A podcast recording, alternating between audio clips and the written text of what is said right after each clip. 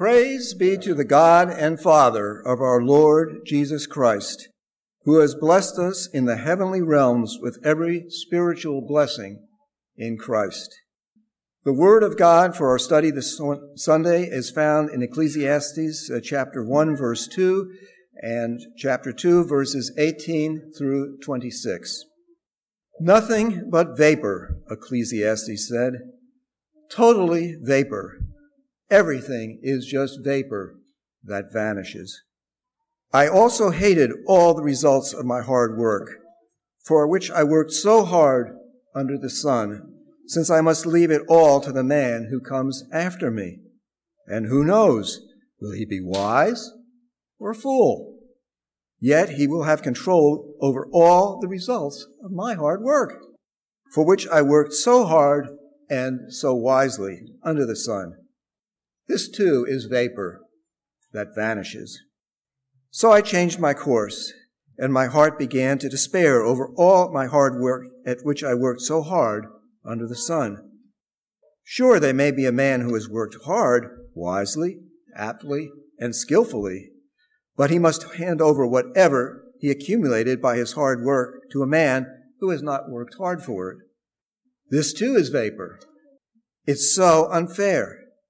For what does a man gain through all his hard work, through all the turmoil in his heart as he works so hard under the sun? Bah! Pain fills his days. His occupation is frustration. Even at night, his heart does not rest. This too is vapor. There is nothing better for a man than to eat and drink and find joy in his work. This too I saw is from God's hand. For who can eat or enjoy himself apart from him? Yes, God gives wisdom, knowledge, and happiness to the man whom he considers good, but to the person who goes on sinning, God gives a task of gathering and collecting. But only so that he can give it all to a person whom God considers good. This too is vapor, nothing but chasing wind. This is the word of our Lord. Dear brothers and sisters in Christ, Solomon knew what he was talking about. It's not just because God made him wiser than anyone else who had ever lived. No, it was because of what he did and the way he lived in spite of his wisdom. The things that he should have known not to do. And most of the book of Ecclesiastes is an account by Solomon of what he learned after living a life of shameless self indulgence. He paid a high price for these lessons, and everyone he had responsibility for paid the price with him. He tried to fi- fill his life entirely with earthly pleasures, countless wives, foods and entertainments, great houses and temples, gold and silver, and all sorts of precious things, and more and more and more. And in the process, with his thinking, I am the great, wise, and wealthy King Solomon. I can have it all. He even gave up what should have been his greatest and only true treasure, his relationship with the Lord God, who had given him all these things. He built t- temples for the false gods, gods of his foreign wives, and even worshiped in them. He turned his back on the God of grace and led his people astray. Because of this unfaithfulness, God told him that the kingdom of Israel would be taken away from him and his family after his death. And it was. The majority of the nation split from Solomon's son Rehoboam and united in a new kingdom, and they were never again ruled by a righteous, God fearing king. So the wisdom Solomon passes on here in Ecclesiastes toward the end of his life was purchased at great cost. But at least the king learned his lessons, and God moved him to share them so that we might learn from them without having to pay such a price. It's always better to learn from someone else's mistakes rather than from your, those you make yourself. But it's rather depressing sounding wisdom Solomon passes on, isn't it? The first words from his mouth are nothing but vapor totally vapor. Everything is just vapor that vanishes. Or, prefer, or perhaps you prefer the old King James translation, vanity of vanities, all is vanity. The idea behind the Hebrew word here is vivid. Think of how you can see your breath when you go outside in the wintertime, yet it disappears almost immediately, as though it were never there. That's the kind of permanence and value Solomon ascribes everything under the sun that he can do or enjoy or work for or achieve. It's just vapor. And he's not just disillusioned or depressed. He's right. This is God's truth. A life lived in pursuit of one's own goals, no matter whether those goals are grand or greedy, noble or hedonistic, is empty and pointless because the Lord has been left out of it. And even worse is a life that will and end very badly because it leads straight to hell. Now, Solomon's life hadn't been full op- only in the pursuit of pleasure. He had also achieved great real and things. He was in many respects a great king. He had extended the borders of the kingdom, brought peace to his people after centuries of war and insecurity, and had built God's temple and fortified cities and much more.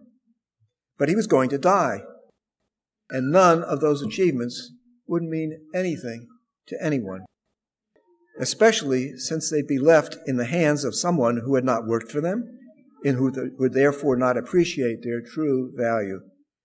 And the rich fool in our gospel today had real gains, a bumper crop, but he would not be able to enjoy them after his life was taken from him.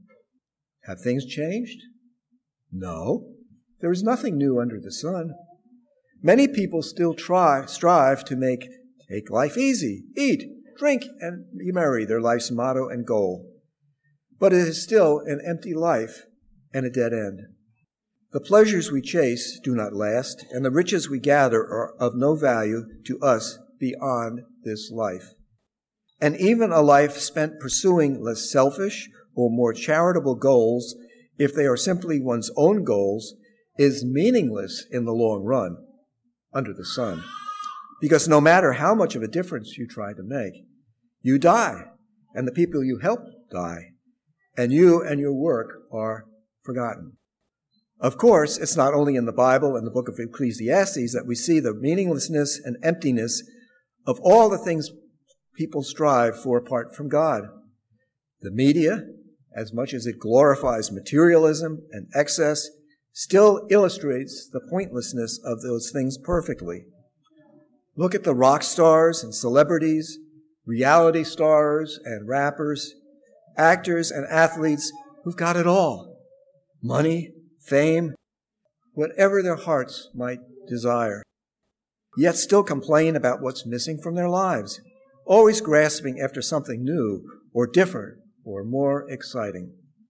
Consider all the people who seem to have it made in the shade, but still look to escape life under the sun with drugs or alcohol, and read the books and watch the movies and listen to the music and gives the message directly or indirectly. There's really no point to anything we do, that life really has no meaning, and that no matter what I do or have, I can't get no satisfaction. St. Augustine said of God, Our hearts are restless until they find their rest in you. That, you see, is why life lived apart from God is empty. There is nothing else we can do or gain that fills the holes in our hearts or gives meaning to our lives. What Adam and Eve lost cannot be replaced by anything under the sun. That's what it took a lifetime for Solomon to learn. That's what the rich fool never learned. What will it take for us to learn that lesson and keep ourselves from forgetting it? Because that sinful nature that Paul talked about in Colossians 3 till push, till pushes and pulls at us, goading us to strive after our own selfish pleasures and to measure meaning, meaning and success by the world's standards instead of God's. God's verdict remains firm. This is how it will be with anyone who stores up things for himself and is not rich towards God. So we need to see things as they really are. But simply agreeing with Solomon that everything is vapor isn't enough. We need something more. We need meaning. We need purpose. But we can't find or make it on our own. That would truly be pointless. Because trying to fix the problem, this emptiness, by our own efforts and using our own wisdom runs you into exactly the same problem as before. We cannot do anything that God calls good or that has eternal value because we're sinners. Through and through, from birth to death. And there's nothing we can do to change that. Which means there's nothing we can do to please God. And since Solomon points out that God blesses and gives purpose to only those who please Him, we have a big problem. What we need, we don't have, and we can't get.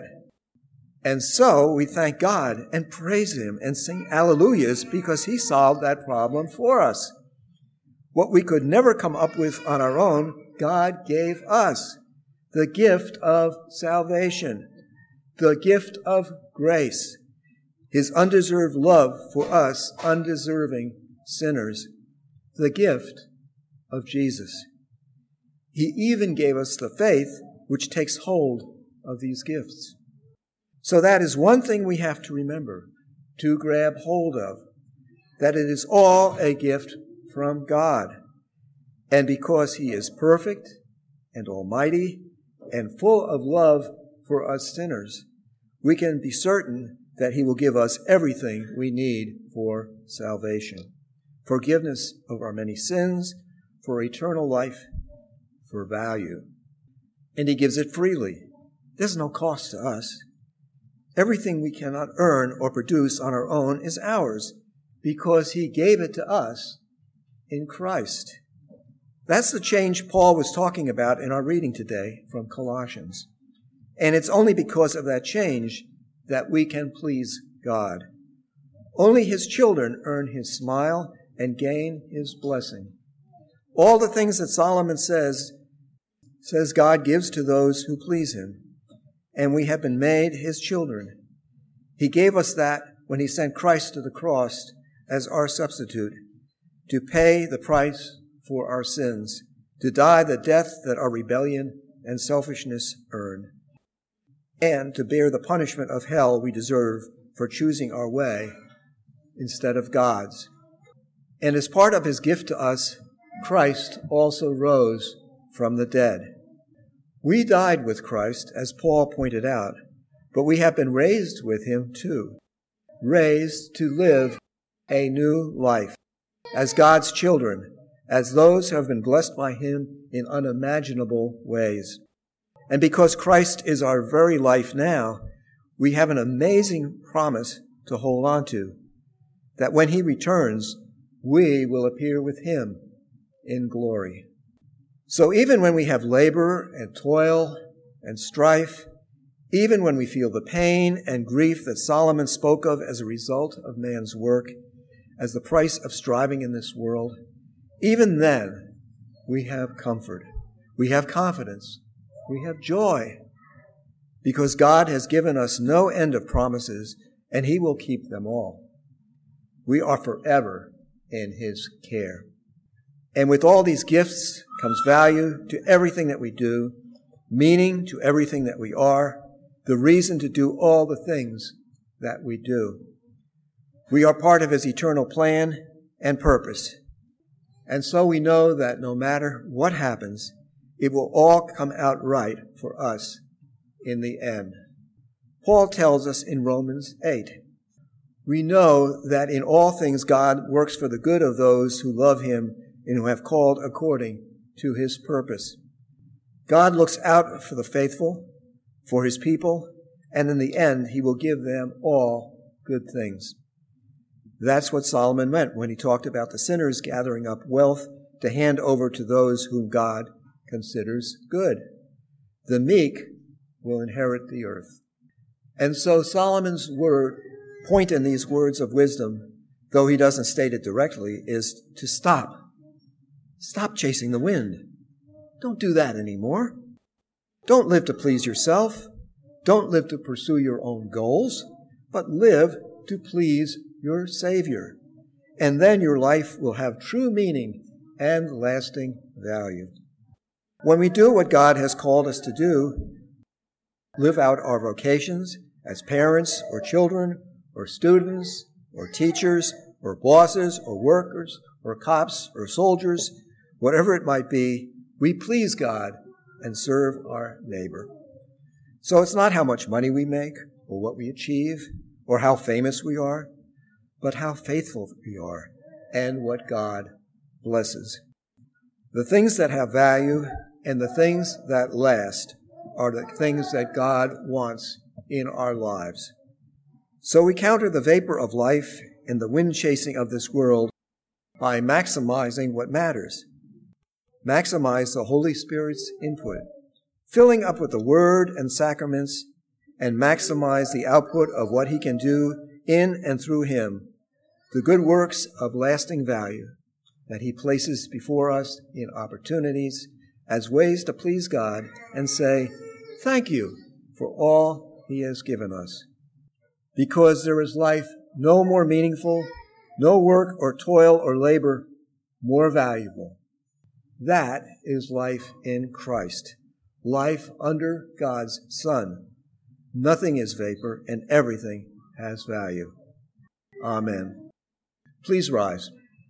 May our Lord Jesus Christ Himself and God our Father, who loved us and by His grace gave us eternal encouragement and good hope, encourage your hearts and strengthen you in every good deed and word.